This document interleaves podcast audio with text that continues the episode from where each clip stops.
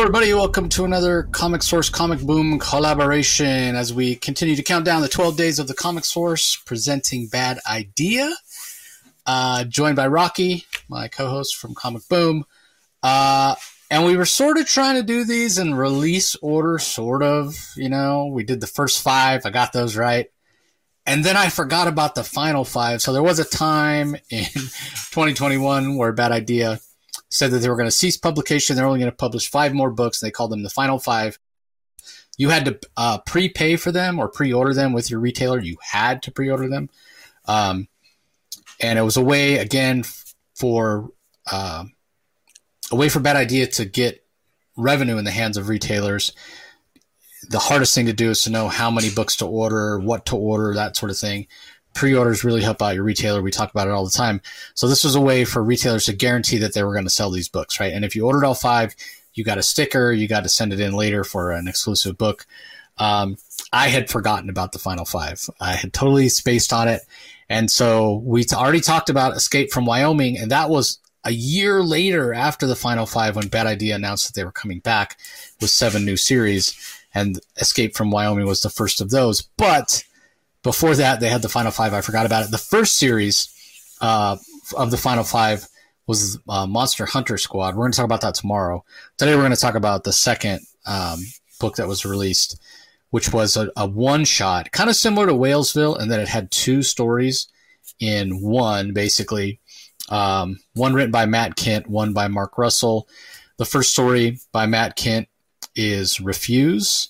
It's got artwork by Marguerite Sauvage and then the second one is the Mark Russell book, which has, I, I guess, interesting, stylized. I'm not even sure, like, what the right way to describe the art is, um, but it's Adam Pollina art, and he's the artist that did such a, a fantastic job in Whalesville with the design of the sea creatures and, and what have yeah, you. Good.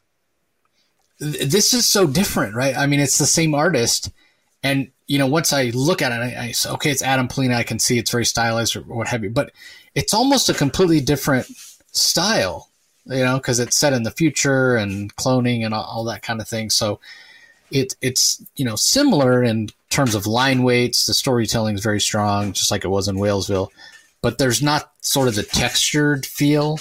Uh, and the colors have something to do with that as well. Uh, so the art just looks very different in, in Last Resorts. But We'll talk about Refuse first, uh, which is almost a silent issue. Um, and I, you know, I really enjoy the story. It's it's interesting when you talk about, oh, you know, written by Matt Kindt, and there's you know so little dialogue. So is it really Marguerite Sauvage doing the heavy lifting? Well, you know, the fact of the matter is we don't know how detailed the script was in terms of, um, you know, what what the panel descriptions were. It could have been Matt Kindt saying, you know, do this, do this, do this, or he might have just been back and forth giving her notes, or it might have just been a situation where he said, you know, we need to get from point A to point B, you know, draw it however you want. So pretty interesting when you look at it like that. Um, and one of the things uh, that we have talked about, because Marguerite Sauvage has done a lot of work for DC, and one of the things that we've talked about in the past is how at times her her work has kind of looked like like a children's picture book uh, where the the storytelling, the transitions from panel to panel haven't been really, really strong. Um, and yet, when you tell a story with as little dialogue or as little narration as you have in this book, you, you're reliant on good transition. You're reliant on good visual storytelling. So I do, I do find it interesting that when we look at um, and we t- we've talked about her work getting better over time. It's interesting that this is something she did uh, in in the meantime, if you will. So I wonder how much doing this, telling a story that has such little dialogue, you you don't have that crutch. Uh, everything is basically story told in in visual. Um, it, it, sort of forces you to become a better uh, better storyteller. So uh, what did you think of Refuse, Rocky? What were your thoughts on on this nearly silent story? I think it's. Uh, I, was, I was extremely impressed. that Marguerite Sauvage's art is it's probably the best I've seen it in I don't know if I've seen better art from her, to be honest. Uh, she is definitely getting better. Uh, and uh, but this one, it actually reminds me of like a combination between Tula Lotay's art and uh, Jenny Frison, but with more, more, you know, more, uh, more action packed, like more, not, you know, uh, less static, and just was, there's a lot of Margaret Sauvage, where her art's getting better is that she's con- conveying more kinetic energy, more movement in a more believable manner. Because often, uh, often her work just seems it can seem very uh, almost, still. almost yeah, like still and uh, lacking motion, lacking the illusion of motion. And and but this is gorgeous, gorgeous art. And and of course, the most important thing, it's telling a story. And what's extremely impressive about uh, Refuse is that it's is is there's there's just no dialogue and it's it was just really enjoyable. It's really enjoyable to just sort of like scroll through the pages as slow as I like, enjoying all. I mean, it really is a, a, just a really wonderful story of a woman who finds herself on a strange planet, uh, seemingly without a memory, and then you know finds her way. We think she's finding her way home, only to have the big reveal at the end. I, I thought it was just. I thought it was. I thought it was very well done, and she, you know, she fi- she ends up making a home on this planet that she's that she's on with befriending the animals and just uh, just very very well done and just uh, you know you can take your time and and it's the great thing about comic books is that unlike a movie you can take you can spend as much time as you want in any setting on any page and just look at it. And you you decide how long you enjoy those moments that the artist pulls you into. And that's what I really like about about this. And there, we know we know in many ways so little so little about this lead character. And it's only one woman character. She's beautiful. She's gorgeous. She's by herself we don't even know her name. I don't think we ever get her name, but but no. it's unimportant. It's unimportant. It's because you're experiencing the that that contributes to the unknown aspect of the story that contributes to the the mystery of it but you're getting to know her through her actions and through the actions of the animals she interacts with and the environment she's in and and slowly uh, as she you know locates the spaceship in the lake and pulls it out and the mystery deepens as she finds a communication from a, from a mysterious source seemingly from another planet and and that pulls her inevitably toward that other planet until the end when we get the big reveal. And I thought it was very well done. Just a gorgeous one shot.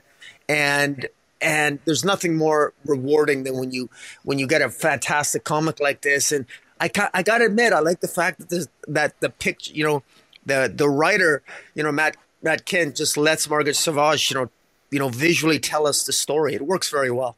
What about you? What do you think? Yeah, I, I, mean, I think it's amazing, and it very much shows the power of the medium, the strength, uh, the strength, the po- storytelling possibilities of uh, sequential art. So, you know, we don't always go spoiler free on those, but we, I think we are going to go spoiler free with this refused story.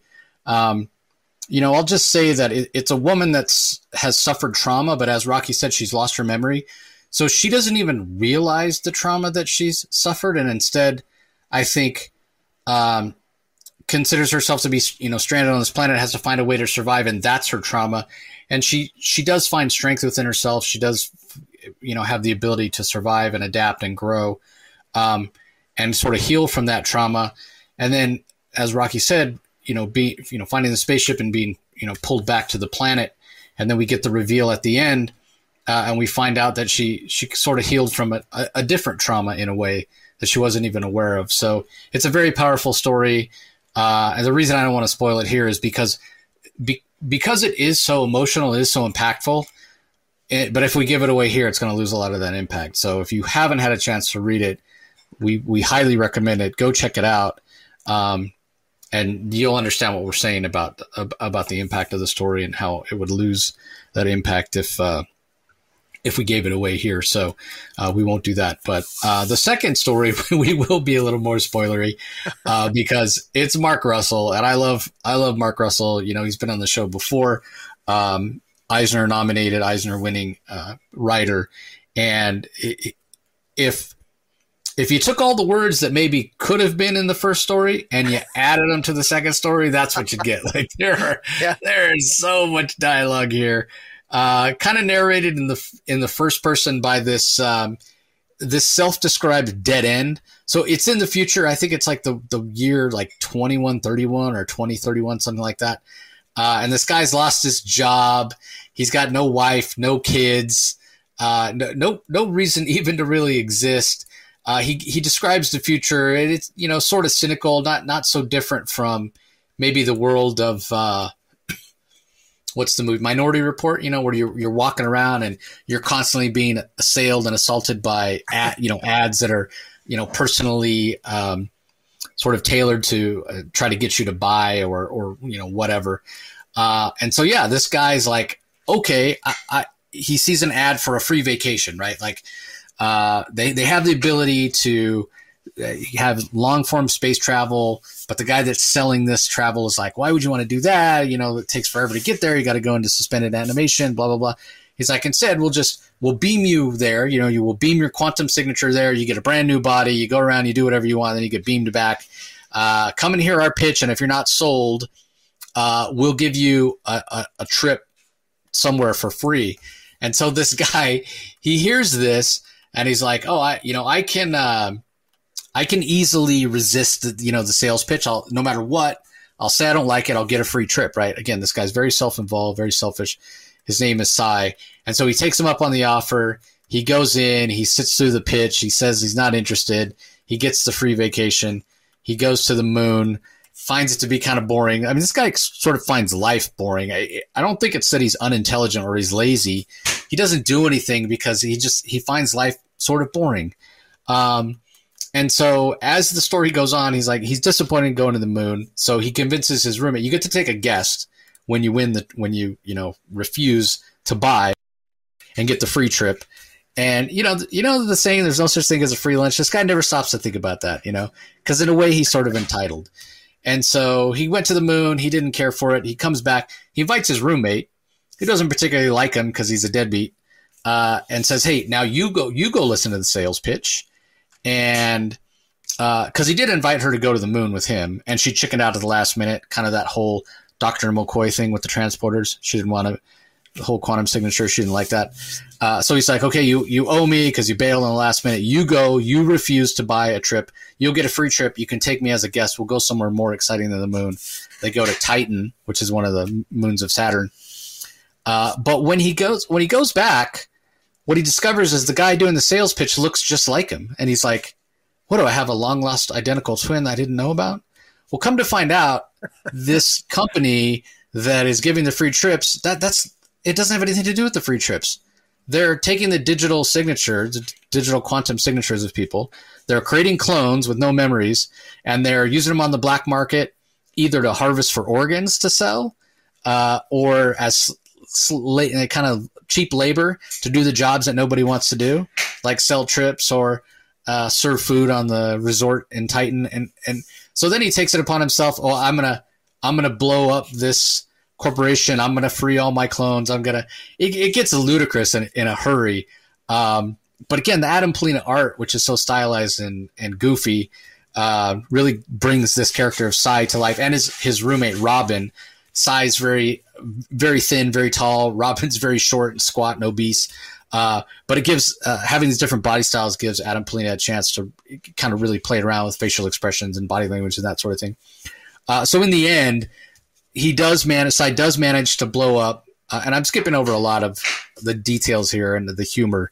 Uh, but again, read it for yourself, and you'll um, you'll be able to experience that. He blows it up, but it doesn't matter. It doesn't matter because then the the guy that turned out to be the that was posing as this Nobel Prize winning physicist that figured out this quantum signature thing. The guy that, that actually decided to he killed the original and he decided to set up this uh, this business. Um, so he gets blown up along with everybody else at Last Resort, but he has another clone that you know of the prize winning uh, Nobel Prize winning physicist, and he sets up a new a new business. And now he's saying if you've ever gone, you know, if you've ever gone on a trip and had your digital signature, quantum signature, we still have it. You can be resurrected. You can have another shot at life because they don't have to resurrect you without your memories. They can resurrect you with your memories. So now he's got a new, now he's on a new gig, right? This resurrection thing. So there's a very cynical ending to it. With Cy again narrating the whole thing, going, "Yeah, I didn't, I didn't make a difference at all. Life is boring. It doesn't really have purpose. We're, we're just sort of, you know, in this endless cycle of of sort of consuming ourselves." So, you know, if you've ever read any Mark Russell stories, you know, his a lot of his stuff is very satirical. So this is very much like sort of a cynical look at at what life is, how it, it can be boring, and in the end, we're all just sort of mice on a uh, a little wheel, you know, spinning around in a circle, going crazy, run as fast as you can, only to end up right, you know, right back where you started. Um, so, it, yeah, in a way, of even though it's humorous, and you know, the Adam Pollina art certainly serves that, and there's funny jokes and funny one-liners and what have you. Uh, but in the end, you know, when I very first read it, you know, I reread it to uh, to talk about it today. But I remember finishing it the very first time when it came out and thinking, well, that was pretty dark. you know, there's a little bit of nihilism to that. Uh, but again, I mean, that's kind of what you come to expect from a, a Mark Russell book. You know, it's it's something. I mean, this story is something I've gone back and thought about from from time to time, and I like I hope at some point something happens in our world, in our society, and in, in our our culture that sort of takes us off the path that we're on because it's all too easy to to see this as the actual future we end up in if we stay on the same path of capitalism and consumerism and the haves and the have-nots because uh, this certainly isn't a society where they ever found deeper meaning in you know relationships or art or uh, music or, or anything like that. I mean this is this is all just like, like i said consumerism you know and and and very much the me the me first uh, society and me first culture. So anyway what, what did you think rocky? Did you find it to be dark darkly humorous like I did? Well, it's a dark, it's a dark uh, dystopian future. It, it, it could be if it was made into a Netflix episode, it would be a, an episode of Black Mirror. Uh, I think because it, it just it, it, looking at tech the the darker side of technology, and it, it reminds me of a of a more darker take of an episode of Star Trek where Commander Riker at one time there was a there was a mal- transporter accident and it duplicated Commander Riker and and but they didn't know they they they duplicated Commander Riker, and so the young the a version of Commander Riker was was lost and uh, and discovered years later, abandoned on this planet, and he didn't realize that he was a he was basically a duplicate of the original Riker. And in any event, that's sort of this reminded me of. But uh, this was has much more of an original, uh, and a, this feels new and fresh. And Mark Russell, he always has a message, and there's something deeply deeply depressing about you know, you know, we, we always ask ourselves philosophically in these story in a lot of these stories, you know, what's the meaning of life? Well, Mark Russell has a depressing answer for us, and he and he says that it, it, as this story progresses, we are both the consumer and the product, and yeah. and and the horror, horrifying thing is, you know, you combine that with immortality. Well, whatever the meaning of life is, it better be a good meaning because if we're immortal, uh, well, fortunately, we're not immortal. We get to die if our life sucks, right? Well, guess what? You're like you can't die now. You're forever consuming. You're forever a product because your your quantum your quantum DNA or whatever the hell it is, your quantum signature is going to be duplicated, and you're going to exist forever, or a version of you will exist forever. And if you don't like it, no big deal. They'll just erase your memory and you get to live more. And there's something ploddingly meaningless about that. And, you know, are we all just brains and vats that are just, you know, being constantly manipulated? And, uh, but yet, what he, what Mark Russell manages to do here, and he does it, he, he does it so well, but he does it much better here than he does in another series of his I'm reading called Traveling to Mars by, uh, I think it's IDW. It's on issue nine right now and uh, that one isn't quite as good as this. I thought this this is actually uh, uh, this is better. Last Resorts. Uh, I, I, like. I just like how this is humorous, and there's something about the style of the art by um, Adam um, Molina. Pollina. Uh, Pollina, yeah. The the art the art really the, the art just fits the narrative so well, and in particular, I like the distinctive the distinctiveness of the characters. You couldn't get more distinctively looking characters from uh, Cy and Tina. you know, this big black woman and this skinny white guy. I mean, I mean, and their roommates on top of it. I mean, you couldn't get two different people with two different lives with two different uh, uh, viewpoints on life, and yet they come together, both ultimately suffering the same fate as all of humanity does here. This actually makes me think, and it's it's another it's another uh, sort of way of looking at AI. You know. Uh, if if if we're ever going to develop a technology this advanced where we have quantum signatures or transporters, it's probably going to be an AI intelligence that creates it. And again, it's just in the last five years with with all this technological technological development where where we've been bombarded with stories like this, I think have extra resonance for the reader. So this is uh, you know it's getting harder and harder on these twelve uh, days of the comic source regarding bad idea. This this last resort's I, I really like. I, I, kind of like this in combination with the gorgeous uh, refuse. Uh, this might be. I think this might be my favorite, my new favorite. I, I, I, just, I really like it because it's Your such favorite, a whichever one we read last. Well, I know, great. but I mean, they keep maybe they just keep getting better. But what an odd, eclectic combination of the. I mean, you couldn't get two different kinds of stories, really, uh, but just very different and yet both very very satisfying. One very satisfying in a good way, and the other one is kind of disturbing in how it, you know, makes me think about my, and, and reflect on the how depressing immortality could be if if if humanity goes a certain direction. But uh, no, it was interesting read, interesting comic. Yeah, and, and again, like this. So this came out in 2021. And, you know, to go back what I was saying, the, the path we're on, right? We're two years later, and if anything, that line that you mentioned, where you know Mark Russell says we're both the consumer and the product, it's only more. It, you know, we've only gone further down that path with everybody wanting their 15 minutes of fame on TikTok, or, TikTok or YouTube or Instagram or, or whatever. That, and that's what it, when I heard that line, that's what it reminded me of, right? Like everybody's trying to um, make themselves into a commodity, you know, give their their name value and you know get the clicks and get the attention and, and whatever. Yeah. Uh, and I know it's not everybody. I say everybody. I know it's not everybody. Not everybody wants to be a celebrity. Not everyone wants to be famous. But uh, I, I, think a greater percentage of the younger generation, you know, definitely. Like when you and I were in you know second and third grade, the internet wasn't even a thing. So w- why would we ever have said, "Oh, what do you want to be when you grow up?" I want to be a a YouTuber or uh, an influencer, you know, whatever the heck that means. exactly. But but there's a big subsection now of, of, kids when they get asked that question, just like all kids have been asked ever since school started, way back when, hundreds of years ago. Uh, what do you want to be when you grow up? I want to be a, a YouTuber. I want to be a TikToker. I want to be an influencer. Like, that's not. I'm sorry. I, I know that there are people that make a living at it, but that's not a real job. You know what I mean? Not to sound old and crotchety and get off my lawn, but what are you contributing to society when you do that? I guess, I guess you're contributing some entertainment 30 seconds at a time, but I don't know. I feel like there's more valuable contributions to be made, but that that's sort of I think what uh, part of what Mark Russell's getting at here, especially with that line. Yeah, we're both the the consumer and the product. So, anyway, another fantastic uh, bad idea title. Uh, go check it out. You know, uh, again, we didn't spoil the first story because we want you to read it for yourself and have that uh, emotional reaction. So go check it out. Tomorrow, as I said, we'll be talking about Monster Killer Squad, I think it's called, Monster Hunter Squad. Uh, fantastic Thomas Giorello art written by um, Christos Gage. So that's coming tomorrow. So be sure and join us uh, for that. Don't forget to go subscribe to Rocky's YouTube channel. If you're checking us out on YouTube, this is on the Comic Source YouTube channel.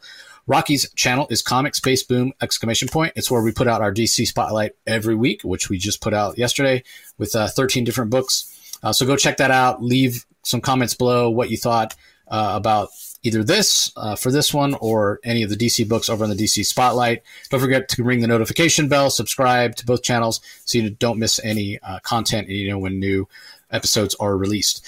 Uh, if you like to do the audio only versions of the Comic Source podcast, uh, just go to wherever you get your uh, podcasts, whatever platform you use, do a search for the Comic Source and subscribe. We're on uh, all of the platforms. So we appreciate the support as always. Hope you're all having a, a, joyous holiday season, getting to spend time with friends and family.